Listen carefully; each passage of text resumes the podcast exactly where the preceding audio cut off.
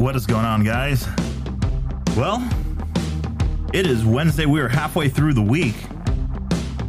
Normally, we'll be recording on a Saturday or further down for a episode to be aired on Sunday, but this time we have something a little bit special. We're gonna have somebody that's actually. Um, God, that sounded bad. I don't mean that. We've had some really awesome guests. That's not even like that. Bad choice of words. Okay. Two time AMA champion. Put Kawasaki on the map. An Enduro series. Very, very famously known. Competitor against Danny Hamel, Larry Roeseler, and those greats. Turn down the music a little bit. Big old party going on here. I'm gonna see how long I can stretch this intro for. Keep you guys guessing. I kind of hinted at it on the episode from this past week, uh, talking about uh, a hint that I dropped in there. Some may have caught on to it. I don't know that everybody uh, did or didn't, but I'm working on sending him the link so we can get him on here in just a moment. But, like I said, put Kawasaki on the map, Baja, and beyond. Get that over to him. There is that link. I just gotta wait for him to join up. Let's navigate over to the website here. I'm gonna turn down the music. So, I've been kind of curious about this kind of uh, event, so we're we're going to deviate a little bit, right? So normally we've been talking about rally raids and getting people into rally raid and getting into that, and this time around um, we're going to go with a different type of discipline of riding, which is actually pretty cool to me. Um, I have buddies that do this type of riding. It is uh, more what do we call that? Like an enduro cross type setting and I find it interesting because it's one of those things that like it's it requires a lot of work. You have to learn how to ride the bike in different situations. It's rocks, it's sand, it's pipes, it's all sorts of big things and big, you know, uh, obstacles and stuff like that. And so learning how to navigate that and actually make it happen um, is is crazy to me. It's it's like a cross between trials and motocross, I think.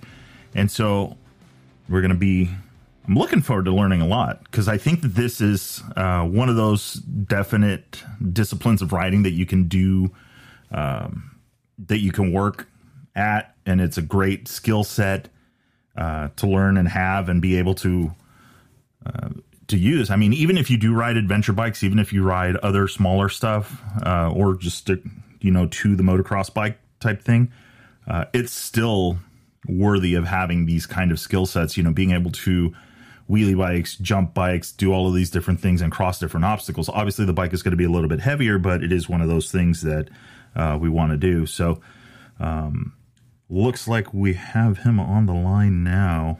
So, here we go. Ty Davis, are you there? Yes, I'm here. Hey, what's going on, sir? How are you? Uh, not too bad, not too bad. Nice. So I was just kind of doing a doing a little intro and kind of figuring this out, but um, so you've done a t- I mean, it's like where do you begin? Like you're literally talking to Ty Davis right now. you put Kawasaki on the map, famous racer. It's like all of this, like the resume is pages long. So right. Well, I'm going to start with the event. There's an event or something like that you're working on, correct? Yes, I'm. Uh, I'm working on the Adelanto Grand Prix. Okay. And uh, that kind of landed in my lap, um, and uh, so I've I've won a lot of races there. Um, being that I'm a, a, local, I have a lot of uh, fanfare that that goes and shows up at that race, mm-hmm. and it's always been a fun race for the family to come out and enjoy and, and have a good time. Uh, you draw a lot of um, not like professional racers. You you you know you grab a lot of uh, you know guys just weekend warriors that want to come out and have a good time. Usually it's they come out and they just brag about that. Yeah, I went to one race and it was Adelanto. You know, it's like the only race they do, you know, every year or something. So it's pretty cool. It's uh, you know, it's grown and they had like a it was it was on the on the west side of the the highway of 395 uh, for a while. Then uh, they kind of the the, the Vipers quit doing it, and then Daryl Courtney brought it back at the stadium on the east side of 395. So they've been doing it for about six or seven years there. Nice, nice. And so, what are you going to be? I mean, are you uh, racing it, promoting it? I mean, how how are you related with the event? I'm I'm pretty much promoting it. It's like I said, I'm doing doing everything. I've come up with some classes. I've tried to make classes where everyone can ride. It's a it's a Friday, Saturday, Sunday um, event. Friday and Saturday being dirt bikes, and then uh, on Sunday we have quads and side by sides coming out. Sidecars and ATCs are welcomed. Uh, I see that the ATCs are kind of coming back, so we we just added that class and love to have them out there. Oh. Um, we've done uh, I've done some things a little bit different from like a, a normal Grand Prix. Uh, I've I've added a, a, pro class is kind of a, a three race um, um, deal where it's 150% payback, um, and I call it each race is like a moto, and then uh, that way the guy the the guy wants to come out and he gets one good race, but he has th- two bad ones. At least he walks away with some money. Um, I remember Go Brecker doing that way back when when we did uh, Paris uh, GFI stuff, and it was always good because if you had one good moto, you, you walked away with some money. And that was that's the whole idea behind it. Mm-hmm. Um, they will be doing two races on Friday, one in the morning around eleven o'clock. It'll be a regular Grand Prix course, and then the second race will be basically it's just an enduro cross and the motocross section. So they'll probably be doing around I'd have to say twenty laps, eighteen and twenty laps. So both races, you know, spectators can come out and watch two pro races on Friday. Um, and we are doing a team race after that, and that's uh, to help uh, Charlotte Abbott and Blaine Thompson with their cancers, and so half of those proceeds will go to help them. And that's just a fun race at the end of the day, where guys, if they can't make it, you know, working Friday morning, at least in the afternoon, they can ride the team race, get to know the track, that type of thing. So that's what's going on on on Friday. And then on Friday night, we also have the STACYCs and we have the Pee Wees, and they're going to be racing inside the stadium. And we did a little course on the grass, and and we have an enduro cross type uh, arena cross style um, section inside the stadium, and they will kind of take some of those obstacles as well. So we have we have that going on, um, and then on Saturday, pretty much uh, the kind of the major classes, and then we have the third pro race will be uh, will be an hour and a half at the end of the day. So that and so then you know, my, my, thing is when I used to race Adelanto, it was, you know, obviously we didn't have four strokes like we do now, but we, you had to race every race. And, and if you won every race, 125, 250, open, pro, four stroke, then you were the king of Adelanto. And it was hard to win all those. That's why it was only like Roeseler, myself, um, you know, in the pro race, you'd have Johnny Campbell and guys like that. But, you know, our goal was to win everything. You know, Larry was the guy that kind of started it all. So then, you know, I was kind of in his footsteps. So I got to do it too, you know? so, so that was kind of like, that's how you became the king of Adelanto and not just winning one race. Yeah. So my idea was like, okay, for someone to be the king of Adelanto, I want three races. And things are so different now. So we kind of did it where there's three pro races. Whoever does the best in all three will be the, you know, the new king of Adelanto. So a little bit more of a challenge, um, more spectator, you know, friendly. And, uh, so yeah, that's kind of what we've we've done with that. We've also added uh, the futures class, which is basically kids, and you know the kids. I mean, back in my day, you know, we had Eddie Hicks, Mike Healy. You know, we had these, you know, these kids growing up, and and we had all the factory looking bikes. DMC had all the cool trick stuff, you know, and and I kind of want to bring that back to where the kids will get to race two races on Friday, and basically would do the top 15, top 20 for Saturday's pro race. They'll be on the at the back of the uh, pro race, so they'll get the race with the pros. You know, they'll get some to be in the limelight. We got some cool trophies for them. We got Risk Racing's now donated a, a starting gate. We got GPR donating a top clamp and stabilizer system. So we're getting some cool trophies for them.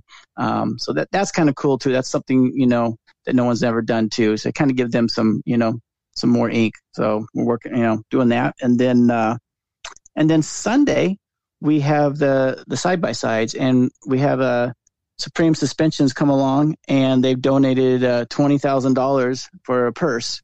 So we're going to have, uh, which is you know, I think one of the probably the biggest purses on the West Coast for side by side racing. Mm-hmm. Um, so yeah, we're paying ten thousand uh, dollars for a thousand uh, naturally aspirated and uh, ten thousand dollars for the turbo thousand. And uh, so it's we pay all the way back to tenth place, three hundred bucks uh, for tenth place. So uh, we're kind of you know bringing it back, and and you know guys that you know sixth, seventh place, you know they get to walk away with some good money. So we're looking forward to that. Nice. Yeah, that I mean, that's uh, like I said. Now, now we're including everything, right? You've got a little, you know, both from the kids, the stakes racing, all of that mini bike stuff, and then all the way up to the side by sides. Which I mean, it's crazy how many of those are out there now. Yeah, there there's a lot of them, and and uh, you know when when you go to the races uh, with some of the side by side races, it, it depends. Like sometimes you see a lot of a lot of racers, and sometimes you don't see so many. It's it's it's, kind of weird, but uh, so you know we are hoping that you know we got a good turnout. Um, we're encouraging people that you know haven't raced before. You know you can come out and try it. We are doing a fun race after the last uh, uh Turbo Pro. We're doing a fun team race in the side by sides and basically you know it's like a, a father son mother you know husband whatever. Just something for the people that are sitting in the stands that have a side by side at home that they go play around but something for them to like get on the course and check it out and you know and get that feeling that intense feeling of you know that adrenaline rush that you get. And uh, and it's just a fun race. It's just you know go out there and be an hour and 15 minutes. And then what we're going to do is half of those proceeds, we're basically going to give everyone to get a raffle ticket and we'll raffle off the money. So mm-hmm. the slowest team could get the, get a good chunk of money. You know, it just, it's just, it's just for fun and it's something to do and we give back a little bit and, you know, they might get lucky and walk away with, you know, three, 400 bucks. Nice. Yeah, that'll be, that'll be awesome. I mean, I think that that, it's like one of those things where just anybody can do it. So, is there anything like for say that particular class?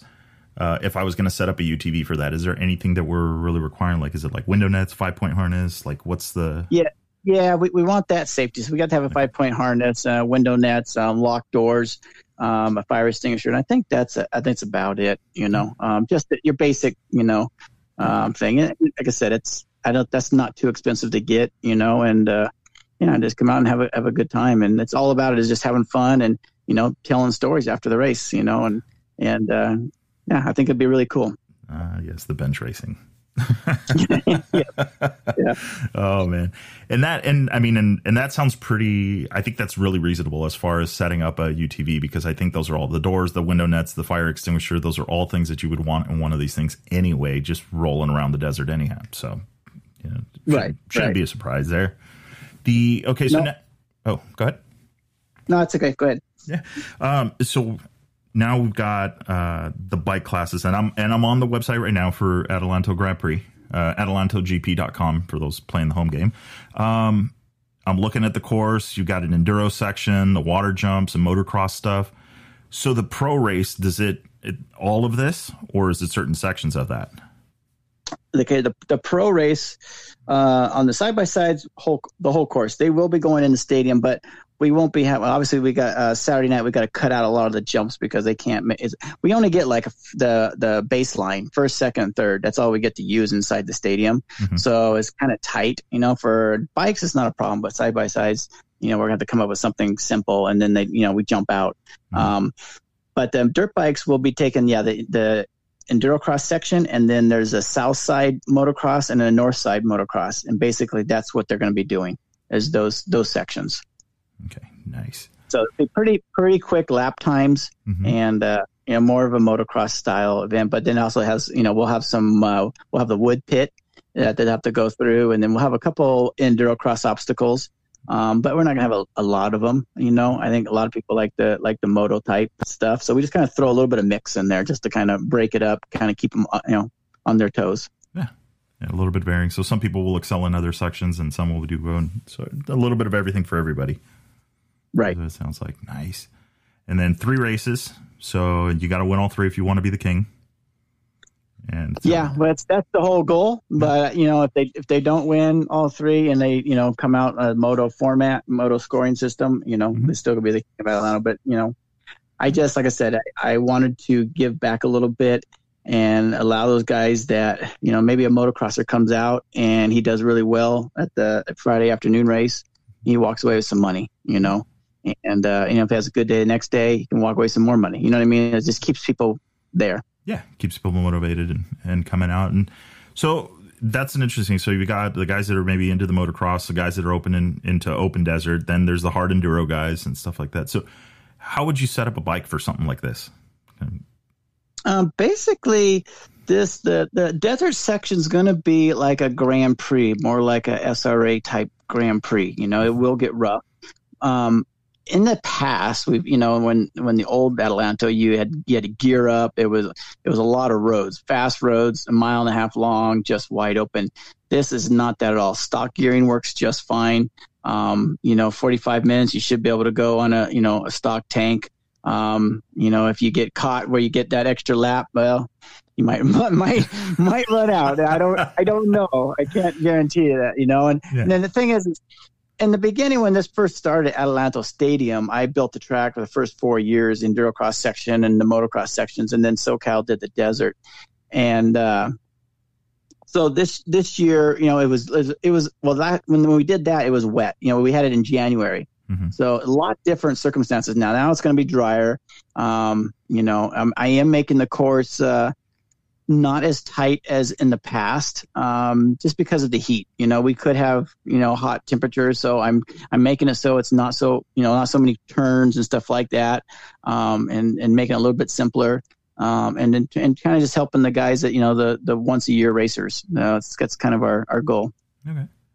Yeah. So any, I mean, just basically even the the stock the stock motocrosser bikes, the the Baja bikes, the bikes that are already set up for Baja and all that stuff. I mean, this will work uh, oh yeah, use yep. any any one of those. Um, nice. So yeah, this is gonna be, and, and, I mean, it's been around. So Adelanto Grand Prix, when when did that get started? That's been around years, right? I think it's been like 38 years. I want to say I'm not no, I don't know exactly, but I'm thinking it was right around 38 years.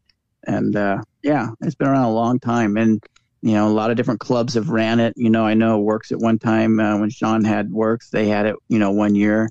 Um, everyone's just tried to keep this event alive and uh, like I said, this kind of why I've, you know, it landed in my lap, um, being that I've helped out with the first four years at the stadium. And then, uh, you know, here I am. And it's like, well, I, you know, I want to keep it alive, keep it going. So, um, you know, we want to make it, you know, cool for everyone. And that was the whole, whole idea. And, you know, and, and I know it's kind of crazy having bikes and quads and, and side by side all in one weekend, but we didn't know because it wasn't a points paying event this year.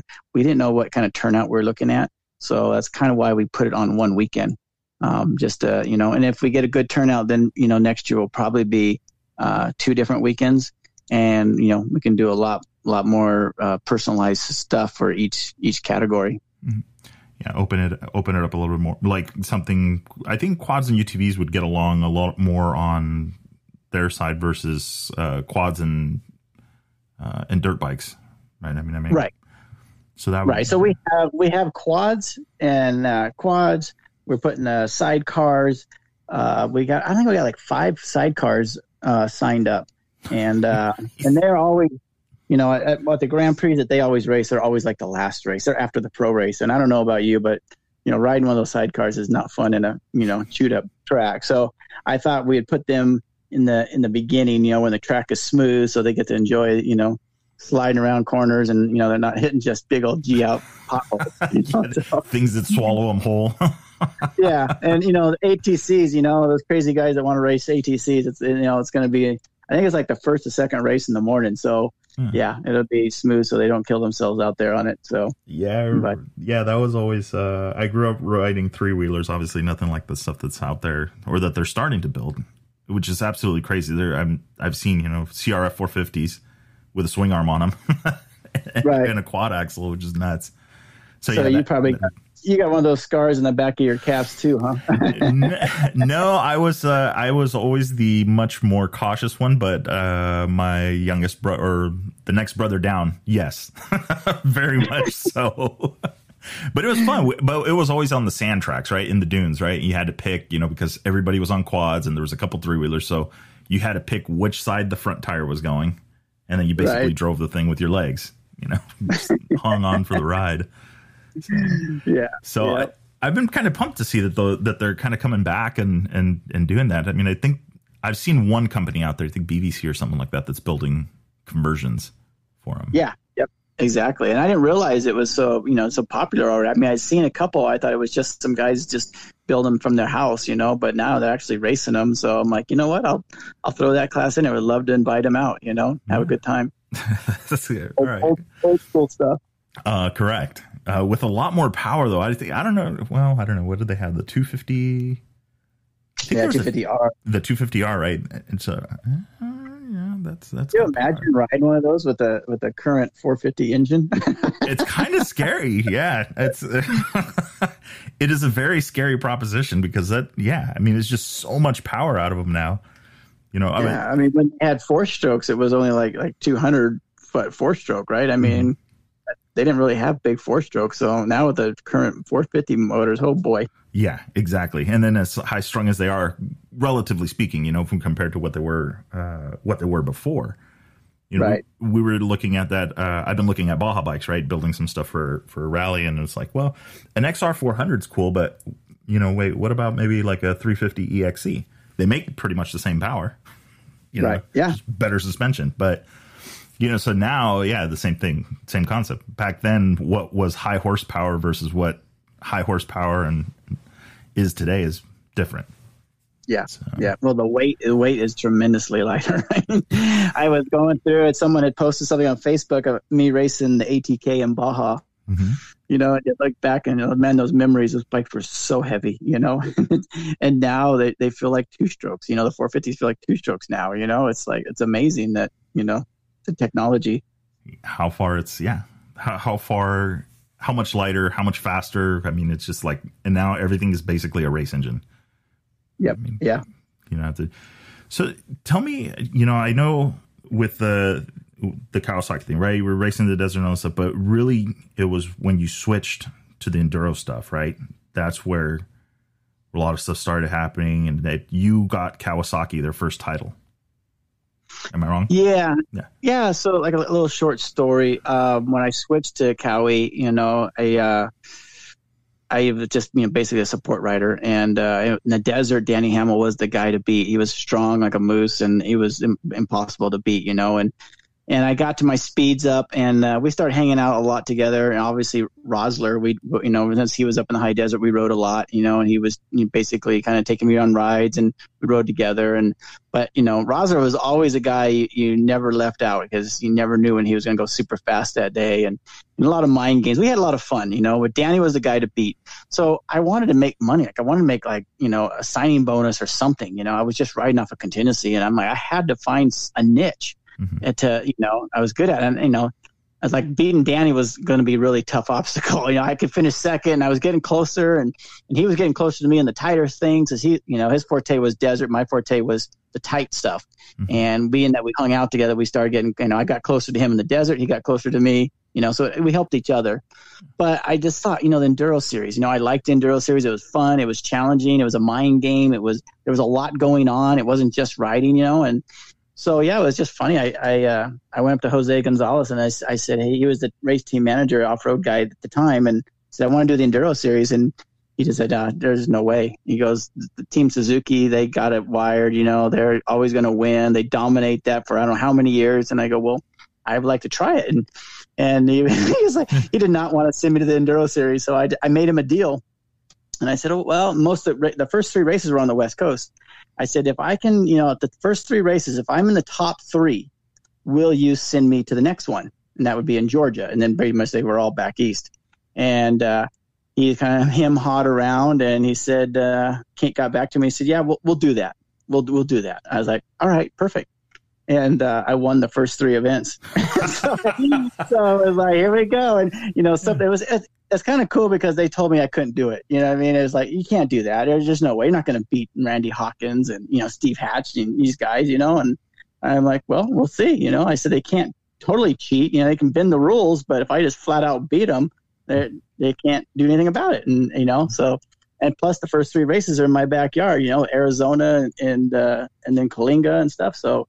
Yeah, I won the first three. They sent me back east and, it was it was hell on me. I mean, it was so hard to learn how to ride that stuff, and the, the bushes, you know, the trees hitting you in the face, and then the, the hand guards, you know, hitting trees with your hands. I'm just not used to it, and it was tough. It was tough, and uh, but I was able to do it. and I was able to pull off a you know uh, first Kawasaki's first enduro championship. So it was it was it was really cool because I think it was at Turkey, Texas, the last round. You know, Mark Johnson was so excited. He they had a guy that drove my bike that night, drove all night to get to the Kawasaki dealer show to put it up on display, and it was really cool. You know, it was it was cool, and so that was able that that enabled my foot in the door to you know get paid a little salary. so that was that's it worked. You know, so uh, yeah, and then you know I, I you know I I, I should have won it the the following year. Um, we had a little discrepancy at one of the races with some switching bikes on the other team, and then AMA kind of looked the other way, and so I ended up in the championship. But uh,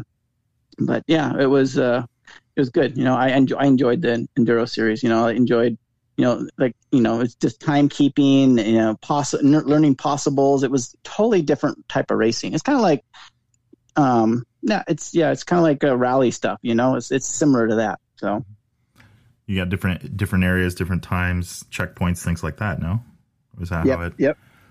Yeah, because it uh, like it's I in in the intro I was kind of talking about that. So it's like it, learning to ride a bike, a bigger bike and getting around obstacles, getting through obstacles and stuff like that. Sometimes on the bigger bikes, the only it's not like you're gonna like, oh, let me just get off and I'm just gonna hoof it over this. No, it's like you have to ride it through some of these things, depending how adventurous you get. And right. I feel like this in the enduro stuff trains you very well for that, like bike balance and and negotiating the bike through things that are not necessarily meant to be ridden through. You know, where right. you would avoid them on a trail. I mean, is that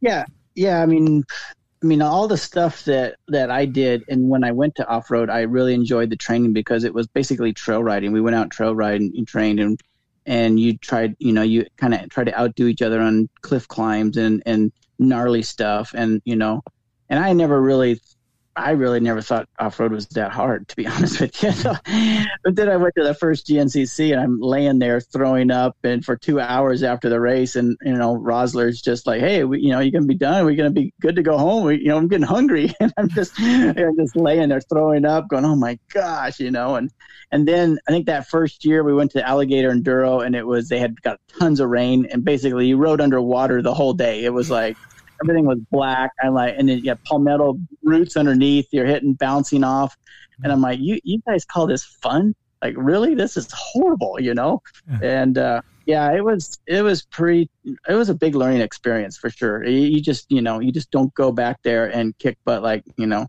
you know, I think Guy Cooper kind of found that out too. It's it's the diff- completely different riding um, style and everything. So that's probably why you don't see a lot of East Coast guys come out west and, and kick butt. You know, I think mm-hmm. Rodney Smith and I and Roz are pretty much the main main guys that would go back east and had the chance to win. You know, gotcha. um, but but East Coast guys, um, there wasn't a whole lot. They didn't. Nobody likes the speed. Nobody likes the speed of the West Coast, you know. Mm-hmm. And and I get it because if you live back east, I don't think you ever get out of third gear. You know, it's just it's always tight trees, you know. So, um, yeah. So it's it's just different. Yeah, just a different mindset. And and being just watching it, right? Watching the videos and stuff like that, and watching these guys negotiate trees, or watching you guys negotiate trees, it's absolutely insane. Well, how do you even see the line? And keep the bike in there and you know because literally it's like one tree that's it.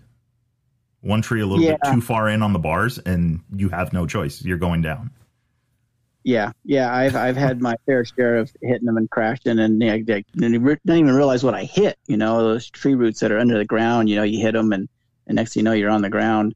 Yeah. It, and is a technique going through trees you know leaning the bike a certain time you know and and you know and and leaning over to go through trees and you know, instead of being straight up. And there's, you know, the lines was the hardest thing for me. Like you get in the mud and there's all these mud ruts and you're trying to pick out the one that's the least deepest, you know, and you have to, you have milliseconds to think. You come up on it and you can't just sit there and go, okay, look around. You just got to like, uh, uh, go, you know? Yeah. And that was probably the hardest, hardest, you know, part for me. And, uh, so, but yeah, it's, it, it teaches you a lot, you know, and, and, you know, in six days, going to six days is, a, you know, another completely different realm of racing, you know, and, and uh, we've gotten really good at it last few years because I think because of the sprint series, the sprint enduro series and stuff like that has really trained guys to do that. I mean, when we did it, Scott Summers and, and Hawkins and you know Roslin, we didn't have we didn't have tracks to go practice on. Mm-hmm. You know, we just we just showed up at six days and here we go, and we relied on our moto skills. But you know, on a grass track, it's it's a different riding style, and these guys would look like they're going so slow, and they would just kill us in times. You know, and it that's a whole other thing to learn, you know. And uh, and Caselli did it did it right. He went over there and he did some you know uh, some enduros over there. He learned the technique and he mastered it and he did really well, you know. And and like I said, I think when Auntie, you know, uh, really pushing the riders to to do the sprint enduro series, I think that's really helped us, you know, a lot. And you know, that's why we're doing so good right now yeah getting getting prepared getting that technique down. And i mean it doesn't like in all the writing that i've seen i mean and especially like i've, I've seen a lot more of the, the the rally stuff it's like it's the little things. It's stuff that you could quickly overlook that that gets you there i think. Right. I mean that's a that's so to me and i, I and i still don't know like i watched the um the isd stuff i've seen some seen some of it but i've seen like uh what is it the oh I'm literally picturing the side of this mountain, and it's the Red Bull event that they do, and I can't believe I can't remember the name of it right now. Um, oh, the one Erzberg, the, Erzberg, Erzberg Rodeo. Yeah. Yes. That to me is like I look at him. Well, how do they even design this track? Do they just sit there and look at the side of the mountain, going, "Yeah, they'll make it." You know, it's like we're gonna send them up this hill, but how? Okay, I'm gonna walk in tomorrow and I'm gonna buy uh, a KX or a CR, something you know decent to to be able to get into this. What do I need to be putting on the bike? What do I need to be training, like working on? What kind of skills? Is there any tips you could give me for that?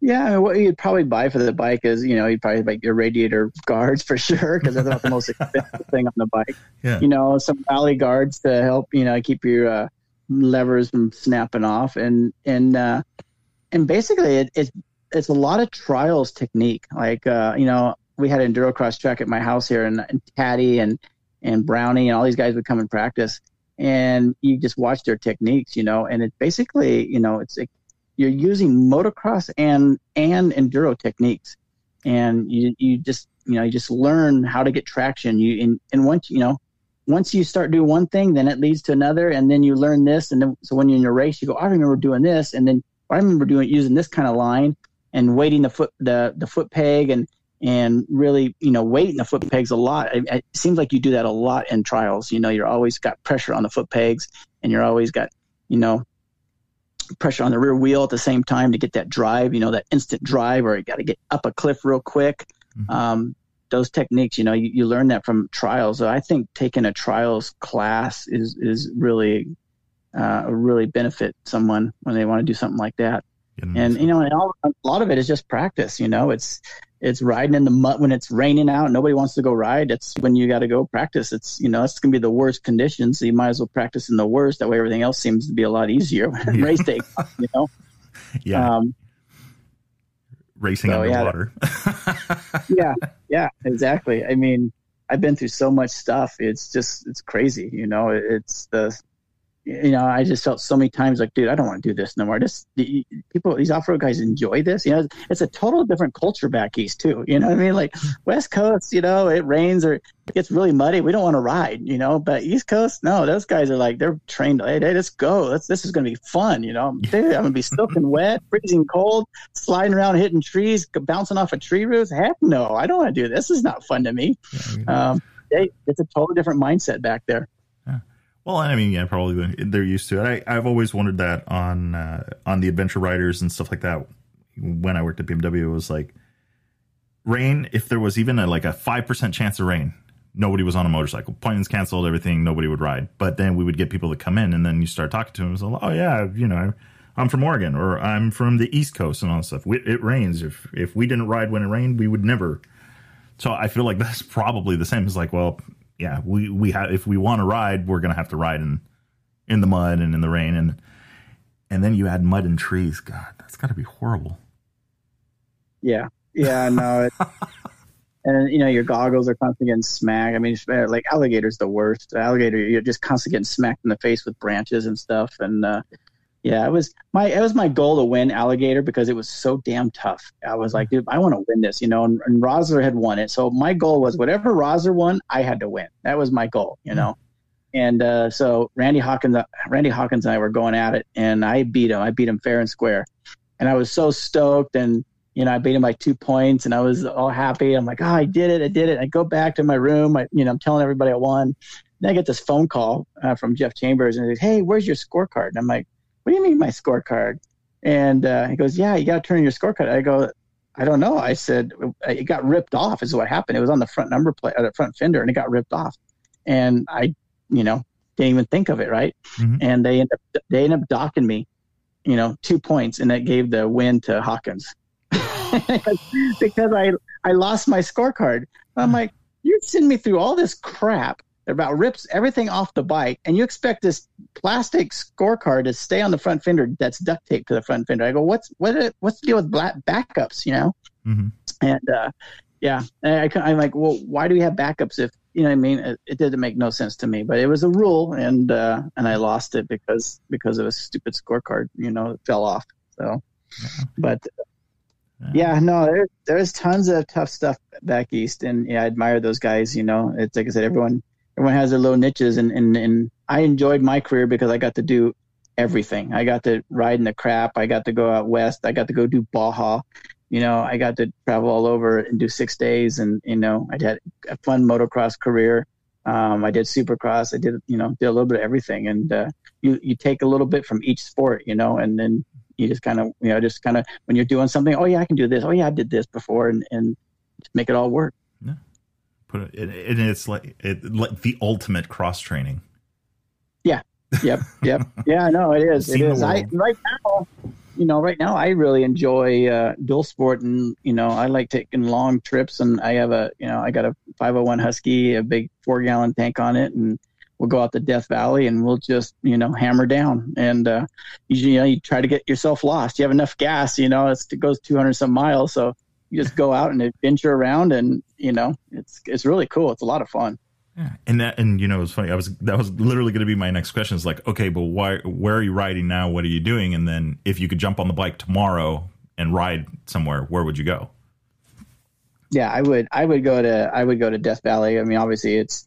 I mean, it's close by. You know, I mean, there's great places in Idaho that I would love to go to. Too. I mean, I love Colorado. We used to do the Colorado 300 at Parts Limited, and and it's beautiful up there. There's so much scenery to see, and I, I love that stuff up there. Mm-hmm. Um, but you know, but that's what's close by is Death Valley, yeah. and I like that there's so many like mine shafts, and there's so much history that's still out there, that's sitting out there that you can see, you know, and it, it really brings you to reality. Like, man, these guys, these guys were hardcore, you know, digging these holes here and there, and and seeing the stuff that's still out there, how they crush the rock and how they process the the gold, and I mean that stuff's still sitting out there and you know it's really cool to see. So, and there's a lot of miles. I mean, miles and miles in Death Valley to go see, and it, you know, it's kind of like Ricky Brabec, you know, trains kind of on the outskirts of Death Valley. I'm sure they go through Death Valley a little bit here and there. Mm-hmm. You know, Jimmy Lewis's program and all that. They're kind of right around that area, and it just, you know, kind of Nevada, just tons of miles to go see scenic stuff. You know, it's really, really neat and just go go ride and, and get lost. I've seen I saw some of the stuff where uh, I've been following the uh, backcountry discovery route stuff, and I know uh-huh. that they did the SoCal uh, the SoCal route through part of that, and I think they hit one of those like they hit like Titus Canyon and some of this. Obviously, it's more adventure bike minded than the skinny bike stuff, but right, yeah, it it just seemed like there's just so much out there, and I and no lock gates, surprisingly, right? Yeah, yeah, no, no, no lock gates, and like I said, you can go in the Death Valley and ride through there, and then then you can you know go all the way up to Virginia City, um, you know, and and that whole on the West Coast, it's all mining stuff all the way up the West Coast, like almost basically parallels 395. You know, every town has like mining stuff from you know the old days, and it's really cool. You just you know they have mines where you you ride in, you actually take your car in, and it goes like and you ride about two minutes back and it's so black. I mean, it's so dark. It is so gnarly because you just think, what if? What if my bike dies? What if I can't find the bike? You know, I mean, you can. It's so dark in there. It, it's really creepy, but it's fun. You know, it's fun to see stuff. And like I said, there's uh, mine shafts, and you, you know, I always think the back of your mind, you think, oh man, no one's been up here. Maybe there's some gold, or maybe there's something really cool that's worth something to see. You know, so you dig around, check stuff out, but you never find anything. It's pretty much been pilfered through. But uh, yeah. But it's always you know you always think you always like you know try to find find that you know, and it kind of keeps you going. You know, um, there's a lot of cool, a lot of cool stuff out there to see. And no one even realizes it. I mean, I my friends here, you know, I've been in Death Valley, and it, they think it's like hot and miserable, and you know, no water, and and I'm like, no, and you know, I've taken people out there, and they've totally been blown away how cool it is and how pretty it is. I mean, you wouldn't think the desert would be that pretty, but it's really, really scenic out there. You got hot springs out there. You got all kinds of cool stuff to see. And it's funny you're saying that. I'm literally thinking, God, it's got to be so hot. And I mean, it's like I and I get the desert because you know I grew up in racing Baja and stuff like that. But it's like Death Valley. No, it's gonna be too hot. But now, now I'm curious. Now I really am curious. Like, all right, well, what's you know what is out there and what are the roads and stuff like that. You know, yeah, I mean, obviously, you don't want to do it in July. I'll, I'll give you. so there's it. some basics. Don't do it in July. yeah, you can do it some of the other months, but you know, July and August get pretty damn warm out there. Yeah. Mm-hmm. okay. Note to self: if you think yeah. it's going to be hot, it's going to be hot. Yeah. So, yeah. so probably yeah, early I, early spring yeah, early spring and the wintertime, October is beautiful, beautiful out there. You know, I've been I've been in Death Valley and froze my butt off. You know, um, mm-hmm. storms come in within an 45 minutes. You know, you see the clouds and oh yeah, we're good. Next thing you know, you're just freezing and the you know starts you know hailing on you and you know and you're just like everyone thinks Death Valley is so hot, but no, it, it you know it just depends on what time of year you go in. So. Uh, good to good to go after a rain, or or does it get oh, pretty muddy? No, no, that desert. It's when it rains, it's just beautiful. You know, it's because it's it's desert dirt. You know, it's not mm. clay at all. I mean, okay. it's just it's always good, so good. Hero, and, uh, hero dirt. Pick your biggest knobby yeah. and hold on. yeah, if you if you get rain out there, yeah, you definitely hit hit the trails. You know, it don't often rain that much. You know, it's like certain times, but uh, but yeah, but I mean, it's cool because you can go all the way up to Mammoth. You know, um, and then you know from Mammoth you all the way up to like if I said Virginia City, Carson City, Nevada. It's you know it's there's there's trails all the way up there, and uh, it's a, it's a lot of fun, a lot of fun. We did a we did a ride once with uh, Dalton Shirey and a, a couple of friends of mine. We we went and I thought Dalton he was about 16 at the time. I go he might be kind of bored because we're just riding two track roads, mm-hmm. and he said it was one of the best rides he's ever been on. You know, and I just went on Google Earth and just started looking at roads and kind of just you know, go to this road, go to that road, and never even been on it. And then we just checked it all out, and dude, it was it was so cool. Nice. Yeah, we went through Bodie, we went to the backside of Bodie, and mm-hmm. stuff that the public doesn't really see. And yeah, it's you know all these uh, old, real old uh, uh, um, um, tombstones and stuff like that. You know, it was it was really cool to see. So a lot a lot out there. It's crazy, and it's literally right there. Yeah, yeah, it's right. yeah, it's like no more than 10 miles off of 395, you know? And, uh, yeah, I just, so much to see, you know, I'm, you know, I always, I don't know, I just, I'm, I'm intrigued to that. So I, I enjoy doing that. So, but, um, but yeah, I like to go out and learn, learn more of the rally stuff. You know, I'd be, it would be fun, but I'm getting older, you know, my eyesight's getting worse. and now I've noticed and I'm like, hmm, I don't know. This racing stuff is cut out anymore for me. Mm-hmm. But uh, your, your mind never gets old. You know, you yeah. you just you just think of your last race. I can do this. I can do that, and then you know. But uh, being in shape that kills you. If you're you know, the older you get, the harder it is to stay in shape. And usually, the older you get, the more work you have to do, and the less you know playtime you get. Yeah, true. Yeah, so they didn't warn us about that in adulthood. Yep. And yep. there's no refund policy, unfortunately. So Yeah. yeah. My dad still enjoys enjoys riding. He's he's 78 and he goes out to the big six races and and uh, you know races in the uh, the Magnum class or something like that. You know, it's nice. cool. He still rides and stuff like that. keeps him keeps him young young at heart. Yeah, yeah, still getting out there. And and there's uh, people that don't ride motorcycles will never understand the feeling of riding a motorcycle. Right. So, so right. I could totally see where it's like, no, I'm going to ride this thing until I can literally, and then it'll be a three wheeler or ATC. Yeah. yeah. Yeah. Maybe it's the vibrations or something. I don't know. It just, it just, yeah, it's addicting, you know, and, uh, yeah, it, it everything just looks be- different behind a helmet. I don't like we've I've talked uh, previously with people. It's like, oh, about riding. And I'm like, look, even the ride home to your house that you've done for years and years and years in your car You do that on a bike, and it's a whole nother story. Yep. It's crazy. Yeah. It just it just changes. I don't know what, Yeah. but it changes. Whole different feeling. Yeah, exactly. And so, and I just kind of want to ask. So you, I mean, with with Zip-Ty Racing, you've got. I mean, you- you're doing products, you're doing stuff for all sorts of different bikes, but that's a Husky 501 in the garage. Is there, Yeah. You know, of all the bikes you decided to pick, how to how did you come to the 501? Um, it's well, it's an older one. I had a deal with Husky um, way back when when I was bringing up Dalton Shirey. So I had gotten a bike from them, and, uh, and that's you know, and I, I basically made it look like a dual sport bike. It's not really registered for dual sport, but I, I, I look like a dual sport bike. So Close enough. close enough. I don't get hassle. And uh, yeah, I just started, you know, started going on. I had a, I had a when uh, it was uh, the Italians had the 630.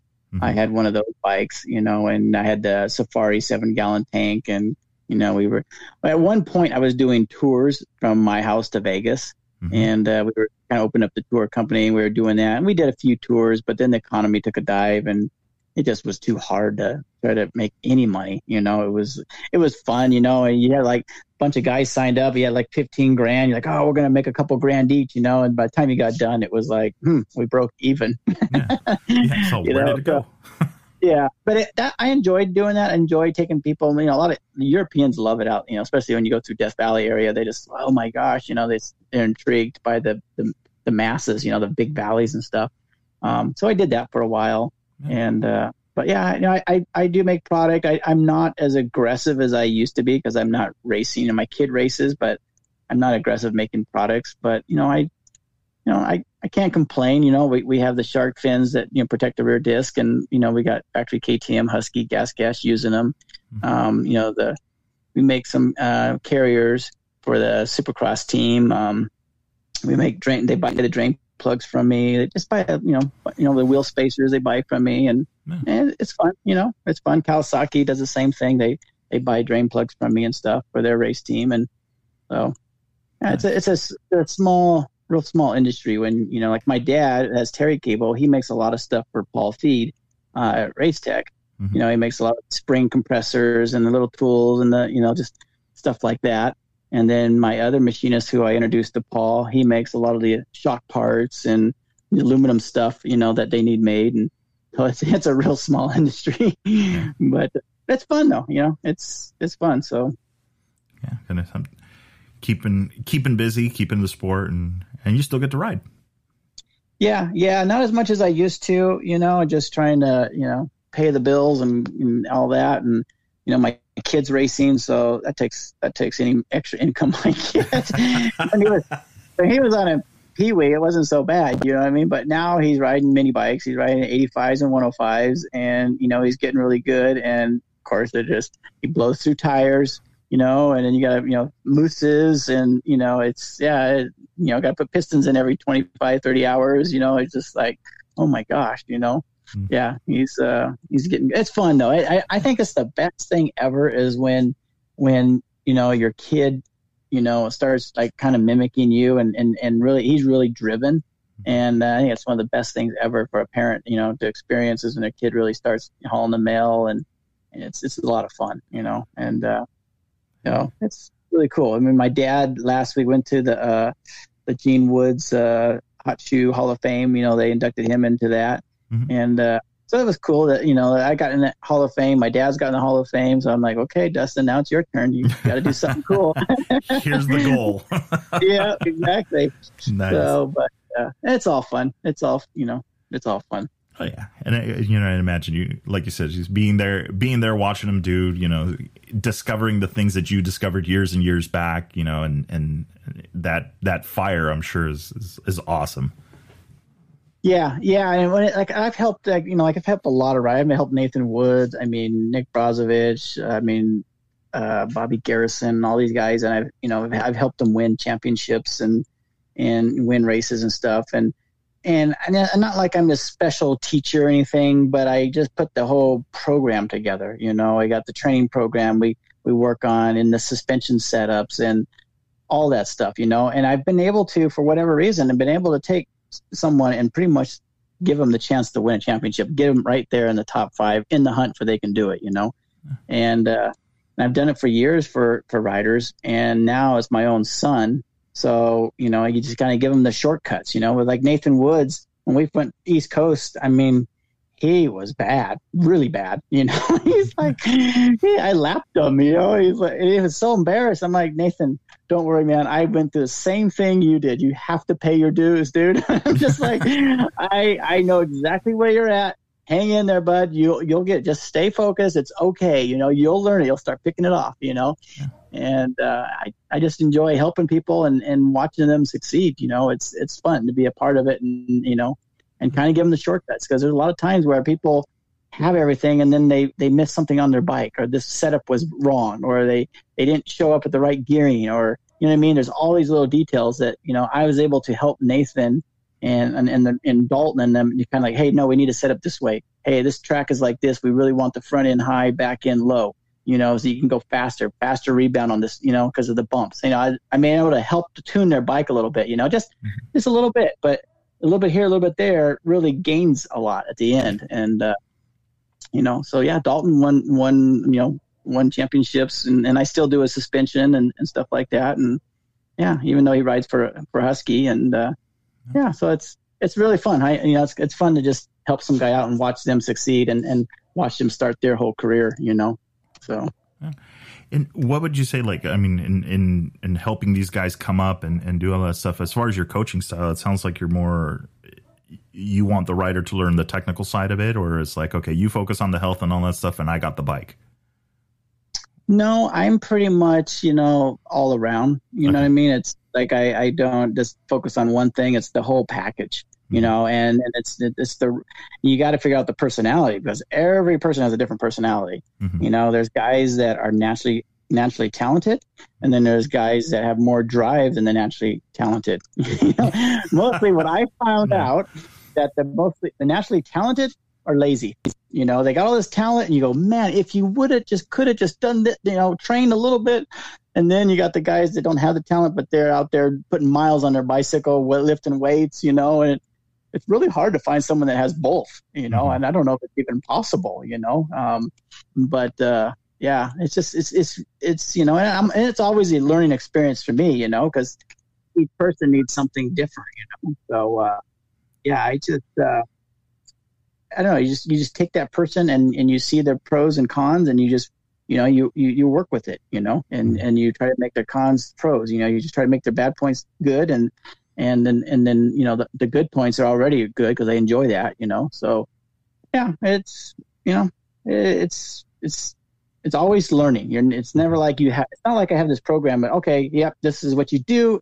This is how you make a champion. Mm-hmm. It, it, it doesn't work that way. Yeah, yeah. Ten, it has 10 years be, Hall of Fame. yeah, yeah. It, it has to be driven. You have to have that heart deep inside you to want to win, and you have to be able to, you know, put down that phone and and do the training, run that extra hill that you didn't want to do. You know, do that extra moto you didn't want to do. You know, uh, stay home and go to a local motocross race that you could have gone to the river, you know, and and hung out and you know got nothing accomplished you know you got to have that inner drive and you have that inner drive that that makes my life way easier you know mm-hmm. um, so it's just hard to you know when a guy doesn't want to really put forth the effort it's really hard to you know it's, it's hard. I've had riders like that. I've heard had riders that are just all show you know and just in it for just what they, can get out of it you know but they don't really want to be a champion you know? Mm-hmm. um, so yeah you learn that as you you start working close closer with other riders and then you know when they start getting beat down that's when you really see what they got, you know, and whether or not you make that call, like, yeah, I don't know if he's going to really have it. You know? And I might want to pull back and not put so much effort into something that I don't know. You know what I mean? Like you've got to start showing me glimpses of, you know, success and like, okay, we'll go to the next step, you know? So yeah. That's, I mean, that you, there's been uh, like across everything there's just different talks right some people like exactly like how you said some people have the talent some people have the drive and which in the end is better. Yeah. I I don't you know, I think the person that has the drive mm-hmm. because a lot of times you can learn, you know, if you have the drive you can learn the technique. Mm-hmm. You know, and I, I'm I was kind of that way. I mean, I I had to I had the drive you know, and, and when you're like with Kawasaki, I had no money. I had nothing. I mean, I had Larry Roeseler. He'd, he'd have to give me a ride to Kawasaki because I had no gas money to go to Kawasaki, you know, and, and I'm like, hey man, can I get a ride with you? You know, he'd buy me a lunch here and there. You know, I just, I had no money at all. And uh, you know, you think after winning a Supercross championship, you make all this money. Well, back then, you know, I think I got like two thousand dollars as my championship, you know, money. And uh, yeah, and uh, so yeah, it's um, yeah, you just you just got to keep plugging away, plugging away, and and you know, keep focused on that goal. And what I've learned a lot too was, and I don't know why, and I, like I'm no expert at it, but when you write down your goals, you mm-hmm. you usually accomplish them. And you know, and I I remember I was so desperate to win that 125 championship that you know Honda used to send out a, a, a you buy a bike, you would get like this little notebook thing, and you know how to you know like you know when you go test, you go race, you'd write down what tire you ran, what tire pressure, and all this stuff, and then it had uh, mental goals too, and and what you do for training and all that. And I just went, I was like, you know what? I've been told you got to write out your goals. So I just wrote out my goals. I felt stupid doing it, but I wrote out my goal. I knew my goal, but I wrote it on paper. And for some reason, I accomplished it. like I learned from it. It was like, wow, you know, I, I went out there and, and, uh, you know, won this, won, won the championship, you know? So, and I was really motivated, you know, I was motivated so much because Suzuki had dropped me and I told, I told Bob Hanna, I said, Bob, if I don't win the championship, the Supercross championship, if I can't win that, then just fire me. Like I put all my nuts on the line. I told him straight up to say, dude, I get it. It's a business. And if I can't perform mm-hmm. like, where I need to be, then I'm just not qualified. I'm just not good enough. I said, so, you know, and we kind of had a bad year. Mm-hmm. And uh, I said, look, give me one more year. And uh, he was going to give me a year. He's like, all right, Ty, I'll give you that year. And then something happened with the Honda teams that they went belly up, and so Suzuki ended up hiring all the all their riders. And I hadn't had a signed deal, so I was kicked to the curb. And here I was thinking I had a deal and I didn't have anything. Mm-hmm. So then I just ended up buying, went out and bought two Hondas at a dealership. And uh, I was, you know, I had done a lot of endurance testing with Honda. So they kind of helped me out with some parts here and there. And uh, yeah, and that's, that was just, I was more motivated to, you know, to beat their butts. I was just like, I was like, okay, you know, I was like, I, I, I couldn't do anything more. I don't know what else I would say. I, like yeah. when someone says, look, if I don't win, fire me. Yeah. I mean, I, am putting everything out there. Like I'm going to win. If I don't win, fire me. That's it. I, I don't want your money bonuses. Like if I can't do it, I don't belong to have this, you know, support ride. Just get rid of me. And, uh, yeah. So and I was just I just I, I, hammered through, you know. And like I said, I wasn't the fastest rider. I wasn't, you know, McGrath was coming up at the time, and him and I had good battles. And he was he they, that guy has some good talent. You know, he was definitely a good Supercross rider, and uh, and yeah, I knew I could feel it. Like, dude, you know, and I've struggled at Supercross, you know, but I just kept practicing and practicing and practicing, and and uh, yeah, and so no, it's uh, yeah, I just like I said, I just had the goal, I had that drive, and and yeah, I did everything. I did everything in my life to achieve that goal. Mm-hmm. You know, it was like, oh, no, I, you know, go here. No, that's not going to help me win this race. I need to go do whatever helps me win the race, whether it's a bicycle ride, I go running, I go sprints, I go work out, I go, you know what I mean? It's whatever it was has driven me to, you know, to win. So everything was focused around that end result. That that everything was focused around that sentence on that yep. piece of paper. Yep, exactly, exactly. So, and yeah, it's and I don't know. I mean, and I was I kind of carried that through the off road thing, you know. And when I went to Yamaha, it was you know same thing. It was you know I gave Yamaha their first national hare and hound championship, their first national enduro championship. You know, we went best in the desert. We've done you know we don't even with Yamaha we didn't do Baja because we didn't have no program. That was that was too expensive. Yeah. But uh, but yeah, you know it was uh, it was cool. You know it was you know and I never thought I could you know like that first race I when I signed with Yamaha the first national hare and hound, you know, Kawasaki was bitter at me. They they hated me. They they hired Destry, they hired Brian Brown, and they had Esposito. They had all they had a whole gang to beat me. I'm just one guy on a Yamaha. You know, it was that new four four hundred four stroke. You know, mm-hmm. and I'm just like I'm you know I'm nervous, and the thing didn't start with a dam. And and I remember the first hare and hound. You know, I couldn't get the bike started. Those guys were gone on the start and I finally got started and I just kind of I just focused, you know, head down and I started passing guys, passing guys and I I I kind of in the back of my mind thought there's no way I can pull this off. Gosh dang, I was so mad at myself. Why? Why couldn't this thing have started, you know? And by the first loop, I was in the eighth place and I just kept hammering. And it kind of kind of got me motivated. Like that adrenaline was just rushing. Like, oh, I, I might have this. I might have this. I, you know, I didn't know how far the first was, but I could see the dust trails, you know, and I just kept hammering, hammering. Caught up the Russ Pearson, got him, and I ended up catching Nick Pearson right at the very, very end, and he was leading, and I got right behind him, and and I'm revving the bike up, and he's nervous as hell because we're almost at the finish line, and I remember we came over this rise, and he missed a corner and I saw his head start looking around for the ribbon and I I looked to the left, I caught it and I passed him and we went in the shoot and there was the finish. I mean it was right to the very, very end. it was it was the best feeling ever, you know, to be able to pull something like that off. You know, those are the races you remember forever, you know. So yeah.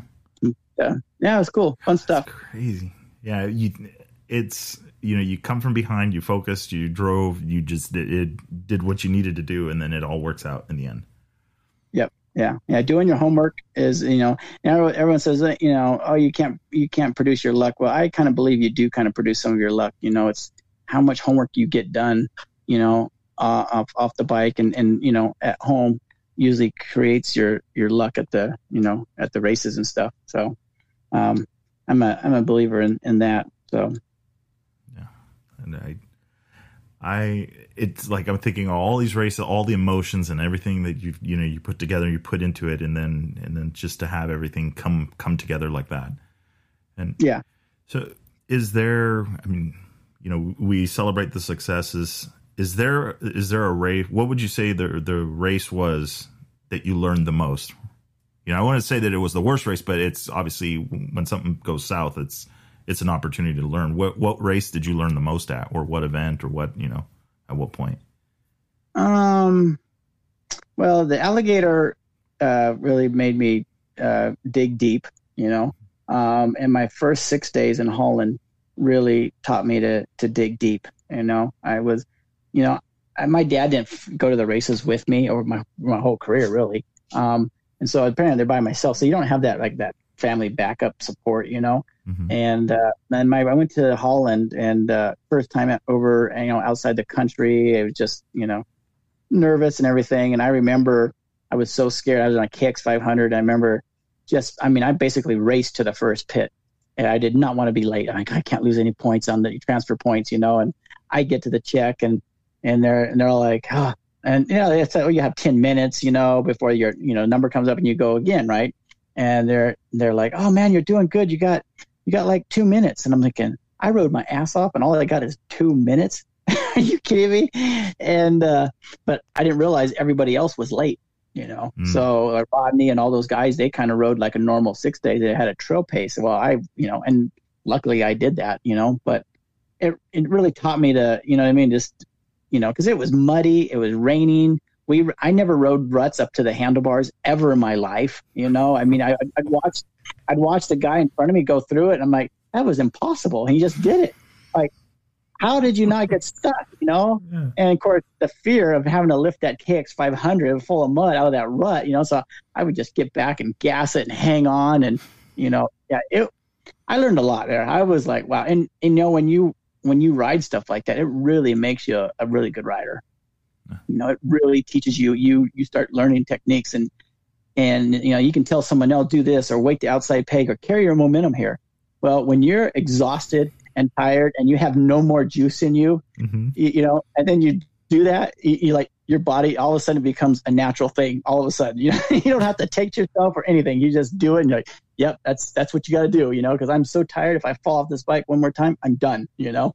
Um, so it really teaches you a, a lot of stuff so yeah that, i said those two probably the you know yeah. were, were the ones learned the most on. You know, I said, and, and more alligator was just more like it was just it was just a miserable day. It was just horrible, and uh, you know, it, I don't know. I just never wrote anything that where you're just constantly in the water and you know everyone's just like smiling, having a good time. I was like, this sucks. Get me back on the west coast. Yeah, you know. So every single reason to not get on the bike and kick it over. Yeah, yep. Every so, last one of them. Yeah, but no, Cal I had a great program. You know, I mean, it, it, it, you know, like I said, it, you know, they gave me a program, but it didn't, it didn't make me a champion. I had to, you know, they gave me the tools, and I had to put it together. You know, yeah. and uh, so you just, yeah, but they they were able to, you know, and they're notorious for bringing up champions. You know, I mean, look at everyone that's come through the Team Green program. Yeah. You know, they, they do have a good program. So, yeah, yeah, and I agree. I mean, there there's this like, I, I still see it as a prestige to it. You know, it, it exactly what you said is like Team Green. Like pretty much every rider on that team was a, was legend. Yep. You know, and, that, and that's that's crazy. I mean, they built like I was just uh last uh, not last episode, but the episode before, we were talking to uh, Jacob Argubright, and you know he he races the KX out at the Hare and Hounds, and then he's setting up a KLX for the Sonora Rally, and it's like mm-hmm. you know he just knows the bike, it, the the bike performs for him, and it just and it just works. And I see that, I go, yeah, it's it's a Kawasaki. Yeah. Yeah. So, but yeah, it, it's funny to, to, like you know I've done some um, testing with like Keefer when they get all the new bikes and everything, and here it is you know 20 years later and and he's like hey Ty you want to come out and you know ride these bikes and I'm like yeah cool I've never get the chance to do that you know so I go out and ride all the different bikes, and I kid you not it's like a Kawi's a Kawi, a Suzuki's a Suzuki, a Yamaha's a Yamaha. it's like 20 years later they still feel like this they still have the same tendencies. It's really weird. You, know the Kawi never feels like a Honda ever you know and it's like the suzuki never feels like anything else you know it's like it's, they all have their traits and it's weird they just they, they all have them and they never really go too far from it You know, even though they they copy this person's this or they ktm this or that you know they're always you know trying to get other bikes and, and make them like theirs yeah. it's just so funny so when you, you know you ride a Kawi and Kawis are, are i like Kawis. Kawis are one of my favorite bikes they're they're solid they're stable yeah they, they might not turn the best but but I mean, that's just being picky. You know what I mean? And you know, the Suzuki's turned really good. You know, the KTM's turned good, and mm-hmm. you know, I the Huskies turned good. I, I, I know. I mean, they're they're so good now. I, I, think you could take any bike and and do well on it. You know. Um, but I think the, like the Yamaha and the Kawi seem to be more more maybe more stable in the fast fast stuff. You know mm-hmm. what I feel. Um, and uh, but man, they all the powers over. I mean, you can't how these guys that go out and put pipes on their bikes, you can't even ride it the way it is stock. There's, you know, it's so much power. I just, you know, all they got to throw this seven hundred dollar pipe on it. Why? Save the money and buy, you know, go to practice it. You know, do more practicing on on, on that money versus, you know. Yeah. All I heard was five tires. That's what I heard. You're yeah, gonna put that yeah. exhaust when you could have bought tires. Yeah, yeah. tires and, and, exactly. And uh, but yeah, no, it's they're all good now. I mean, it's yeah, I don't know what to say. They they all those bikes are good. So it, it what what amazes me is the it, I think it's like what you're saying. It's like each one is different. Like I always thought it's like okay, well Honda seems to be the bike that you sit on, and it's like it's almost like they invited you over, set it up for you, and it just feels right. Handlebars are the right height, seat height, handlebars to the seat, everything just feels right. But then you go to like a Yamaha and it feels like, okay, I'm sitting on top of this bike, not in it. Right.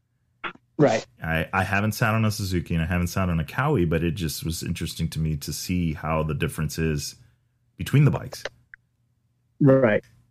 You know, but I mean that's what works for them. I know it's bike setup, and I mean I know that the rider counts in as part of you know part of that setup. How much weight is over the front tire, you know, in certain riding. Yeah, positions. well, yeah, all the riders are you know they ride differently, different height, weights. You know, everything's different for a rider. I mean, it's I mean, you know, different uh, shoulder widths. You know, I mean, we I know we cut we cut our bars for the kids. You know, we cut bars for them to you know to tune their bike in for them. I mean, it's kind of stupid when you you buy these uh, kids bikes and the bars are ridiculously wide and the kids' shoulders are no more than a you know foot and a half wide.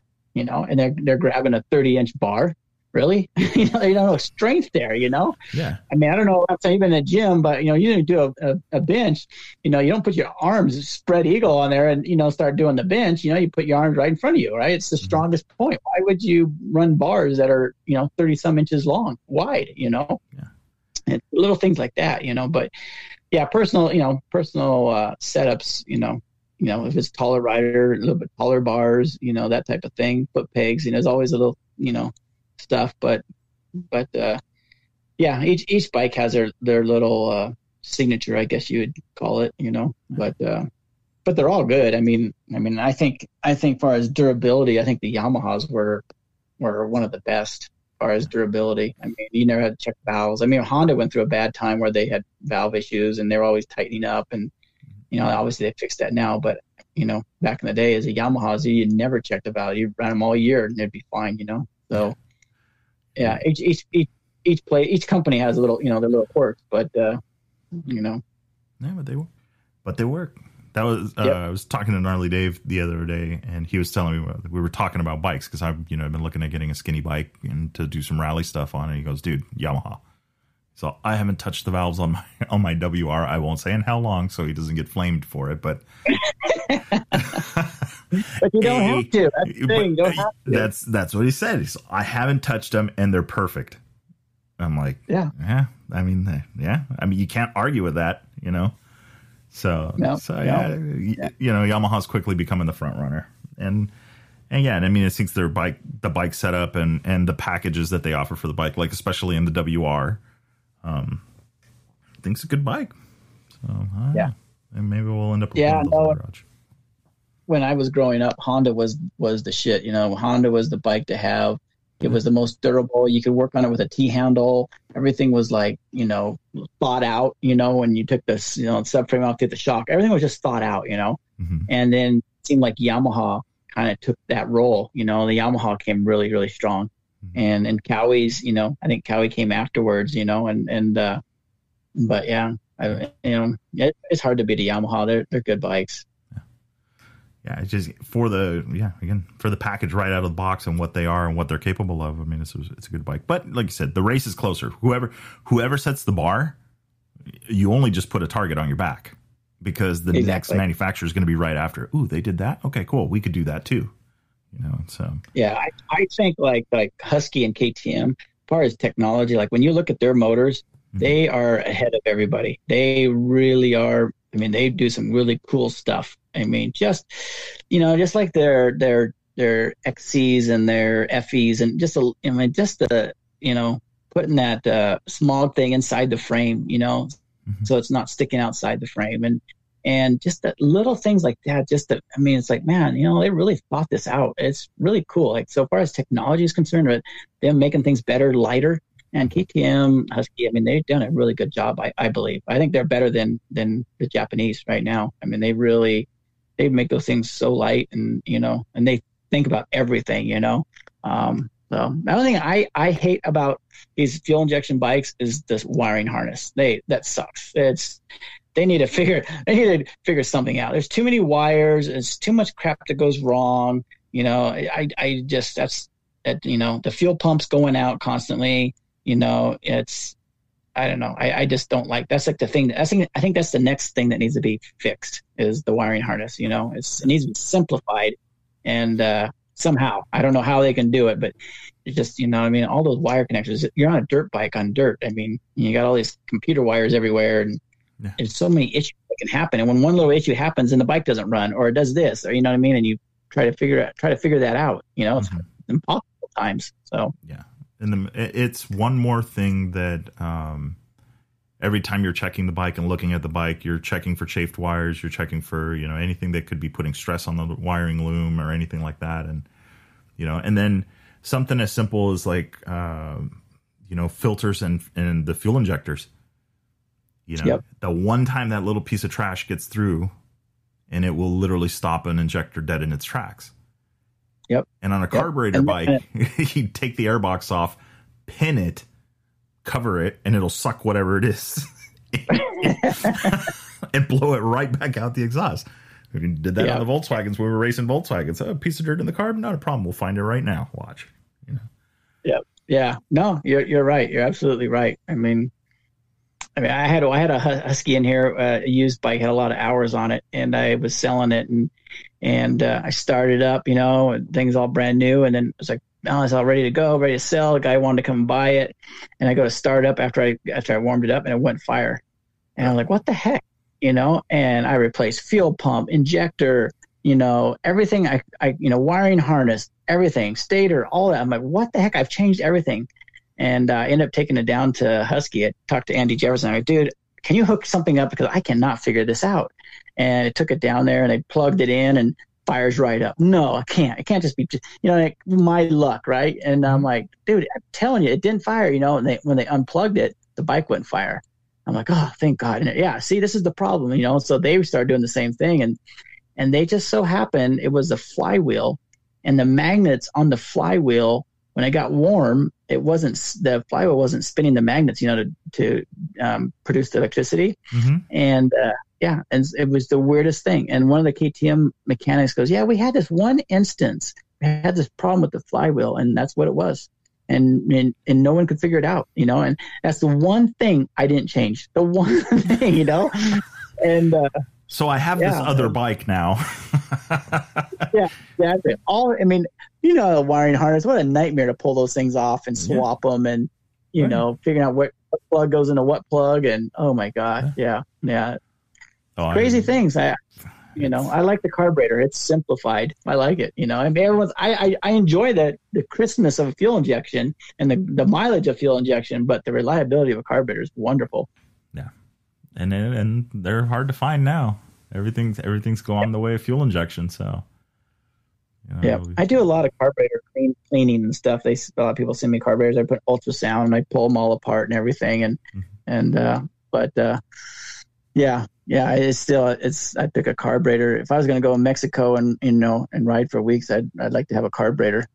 Just I don't want to have to carry all these filters and pumps and all this other stuff. You know, in case it goes out. You know, carburetor you pretty much fix anywhere. Exactly. You know, I know it. When I did the thousand on the Chris Haines team, um, I don't know about six years, seven years ago. Mm-hmm. Um, I rode those the the X, you know, oh, yeah. and I never ridden ridden a Honda, and it was it was cool. I mean, great bike great bike for down there. It was wonderful.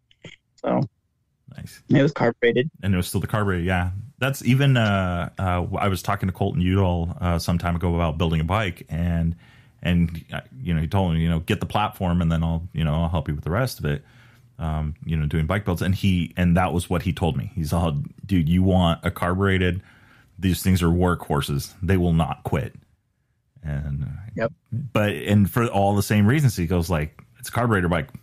You know, you can't go wrong with that. It just you need parts for it, whatever it is, much easier to find. You're not going to get, you know, left out on the side of the trail because there's a nick in the wire and now the ohms aren't correct and so the injector doesn't know what to do and da da da da da da. You know, so. Yeah, no, I'm you, I, I I'm not a big. I mean, not a big fan of you know putting the two strokes you know fuel injection. I know that's like everybody wants that as the technology, and I guess that's the process we have to go through. Mm-hmm. And I'm just ho- hoping that they figure out all these little you know blemishes that we you know a lot of riders have you know mm-hmm. for whatever reasons and all that. You know, I know when they test them it's fine, but you know when people start. You know how it is. Everyone, you know, rides different areas. This get this gets overlooked and causes this problem, and mm-hmm. you know, yeah. so uh, there is no replacement for miles miles on a bike. Right. Yeah. Yep. So. Yeah. Nice. Yeah. Nice. Well, I'm looking forward to it. So, Adelanto Grand Prix, a couple of weeks, a couple of weeks away now. Yeah. Yep.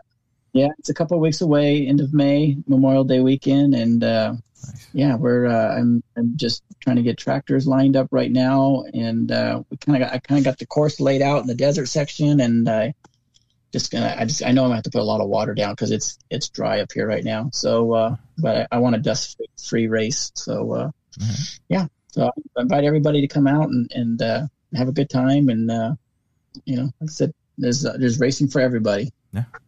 Yeah, that's what it sounds like. So, so going over the classes again. So all the way from the little peewee bikes, all the way up, pro bike, dirt bikes, uh, ATCs, for those adventurous people. Then we got uh, UTVs and quads as well. So yep. yeah, every, everybody's got a home. That's gonna yep. be crazy. Yep. yeah, it, it is. And I, I'm, I'm really scared because I've never put on a race. Well, I put on one race in my life, mm-hmm. and uh, and so it, but it was like a local Grand Prix, a Christmas Grand Prix thing, and uh, but I've never put on a race at this size. You know, being kind of in charge of everything and making sure this gets done, that gets done, you know, armbands, what color armbands are we doing? What are we going to do this? What are we going to do that? You know, who's doing this? Oh my gosh. I'm like, oh my God. It's like so many things you forget, you know, and just like, oh boy. And I got a good crew, you know, but still, your first time, you know, and we're using, we're not using a normal scoring system. We're using, like some they use in triathlons and stuff, but it's proven, you know, and it's great because when I go to Grand Prix, I hate standing in line. And this new system, basically, they have like 15 iPads out there, and you sign yourself up. It's all computerized. You know, click away, and you know, like when you go to the airport, it's kind of like Okay. that. You know, so everyone sign themselves up, and and I don't want no lines. You know, it's my pet peeve. I hate lines, so this hopefully eliminate the lines, Mhm. and they don't have to buy a transponder. They just, just leave their you know their uh, driver's license or credit card, and you know they get a you know, transponder, and then we email them to you know remind them to bring the transponder back. so Okay. you know, so it's it's some cool things. You know, we, Yeah. we email them the results, uh, text them the results. I mean, it's, yeah, it's so there's some things that you know that are different and new, and and I'm just all I'm trying to do is like improve things. You know what I mean? I just want to improve it, make it a little bit better. The things that I see that are issues that uh, some some of the organizations haven't fixed, I, I I want to try to fix it. Now's my chance to try to make it better. Yeah. And who knows? You know, it, it might be a big flop. You know, I, I could come out of this looking like an, a complete idiot, but you, you never know until you try, right? So, uh, exactly. so I'm, uh, I'm, I'm, I'm in with both feet right now and uh, going wide open. So, uh, yeah, Well, then, then again, you did tell Kawasaki, "I'll win the first Yeah. three, or I'll we'll let's give this a shot, yeah, yeah, and we'll see where it lands." So, yeah, I mean, I think that you know the Adelanto Grand Prix. You know, like I said, I mean, I I didn't know it was already in its 30, 30 years or so, but you know, sounds like uh sounds like you got a pretty good game plan. You got the classes, got the payouts, got all of that stuff handled, and I think it's going to be Yeah. really cool. I really do. I'm I haven't been up there, but uh, sounds like I know what I'm doing at the end of the month. yeah. It would be great to have you there. It would uh, love to have you there, and uh, yeah, I think you'll have it'll be fun. I mean, when they go inside the stadium, everyone loves it, you know. And uh, we built a cool little arena cross track for that, and uh, it's fun. Fun for everybody. Good laughs. You know, the wood pit always knocks people down. You know, the the, the water jump. You know, the two big things are going to be the wood pit and then the water jump. And the water jump, you know, I, I don't need a death defying water jump. It's not what I'm into. you know, I'm. It's not like pound your chest type of jump where you know. I, I want it safety, but I also want people to, you know, squirrel out too. So my, my idea is, is to have a long water jump and, you know, pretty much you're coming from uh, like a story down and you're jumping up and it's just flat land, right? So you're not jumping, you're not landing on an uphill, you're landing on a flat land. Mhm. And I basically want about a, you know, about a foot of water and run it out. Mhm. And then most people land in the water and they'll, they'll pull the water further out. And Yeah. then it gets slimy and muddy. And that's, that's when you get the guys that slide out. That's what, you know, I and then chaos know, ensues. exactly, exactly. And the fans love it, and you know, mud's flinging everywhere, and people are sliding out. And I, I want, I want nice crashes. I don't want someone cartwheeling and you just go, "Oh my gosh," Yeah. you know. I don't, I don't, I'm not into that. I just want, I want a safe event, and I want everyone to have a good time, and you know, a couple little tip overs and spills and stuff to talk about. Eh, Par for the course. Yep, yep, yep. Nice. Yeah. Uh, that's going to be awesome. That is totally going to be awesome. So, well, cool. Well, yeah. So I'll um, well, I'll let you go. What are we at? Ooh, eight thirty already. It's getting to dinner time. The so yeah. So what I'll do is I will get um, I'll get the links up for AdelantoGP.com. Uh, put the the Zip-Ty link up as well, and we'll get uh, start getting this thing out there. Get some people out to the Adelanto. And, I uh, appreciate it. It I appreciate it. yeah, Awesome. I'm looking. I'm looking forward to it. It'd be cool. Okay. So excellent, sir. Do, I really appreciate you taking the time. This No, is- no worries. Awesome. thanks for having me on there and you know it's great to talk about all old old stuff and you know just all kinds of stuff you know been through i've been through a lot so it's cool to talk about it all Yeah, you can say that. You know, you've raced a couple times. Maybe one, may, maybe one a thing or two. You know, but whatever. Who's keeping track? yeah yeah so Dude, that's Cool. awesome. All right, Ty. Well, we'll we'll see you in a couple of weeks in Adelanto. all right thank you very much i appreciate it Thank you. All right. All right. See you. Bye.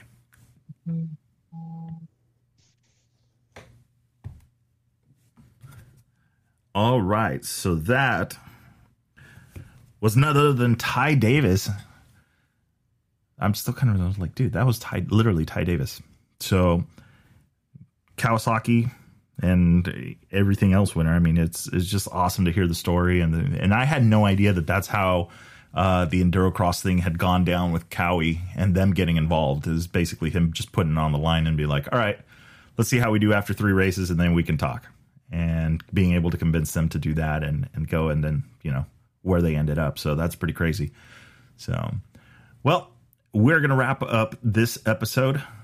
And it sounds like we're going to be going to the Adelanto Grand Prix here in a couple of weeks. But this week, uh, on Sunday, I'm actually going to post this episode. Eh, you guys are probably going to hear it tomorrow, Thursday. Uh, on Sunday morning, we are traveling super early and on our way to the Sonora Rally. Uh, so we'll be down there. Uh, I will be trying to post some updates and get uh, maybe some episodes in there. So you guys may be hearing some shorter episodes from uh, the Sonora Rally while we're there. Uh, gonna try and see if we can get uh, get some time in and, and talk to uh, some of the racers. There's a couple of no namers going now. We've got uh, Cornejo, Howes. Um, I mean, it, it, and the list goes on. I'm trying to think. Is, is yeah, I haven't seen the official entry list, but I am looking forward to talking to some of these guys. I'm going to get to see them at the finish line, helping uh, Mike Johnson with rally comp and doing the timing and scoring. So, absolutely pumped to do that. It is going to be a long week, but it is going to be a fun week because it is going to be in the desert of Sonora. So I'm looking forward to that. Going to get to see some places that I haven't seen down there. Uh, you know, I've heard the stories and but never actually set foot. So absolutely stoked to be uh, part of that. Room is a complete mess right now because we have got everything laid out. And uh, if you didn't hear the last episode, we're talking about packing, and that was literally because what I was doing and still am doing. Uh, so if you want to take a gander, listen to that one. And then before that, we talked to Jacob Argubright about his entry into the Sonora Rally uh, and how he's preparing for that. So, and then also, if you like and subscribe, you could go all the way back and listen to some of the other episodes like Laurence Hacking on here, Skyler Howes as well, uh, Alex Martins from uh, Conflict Motorsports, Scott Bright. We've had a lot of really, really cool guests. Uh, Chris from Moto Minded. Um, let's see who we got. The guys from over from Vintage 1000. Uh, there's a lot of stuff. So get that subscribe button, download, start downloading some of the episodes, check it out. Uh, you can always visit chasingwaypoints.com. You will find the Apple podcast and Spotify podcasts uh, link there that do update with the latest episodes. So if you want to bookmark that one, and then just keep an eye on the Facebook page for when those new episodes are released. So yeah. So there we go.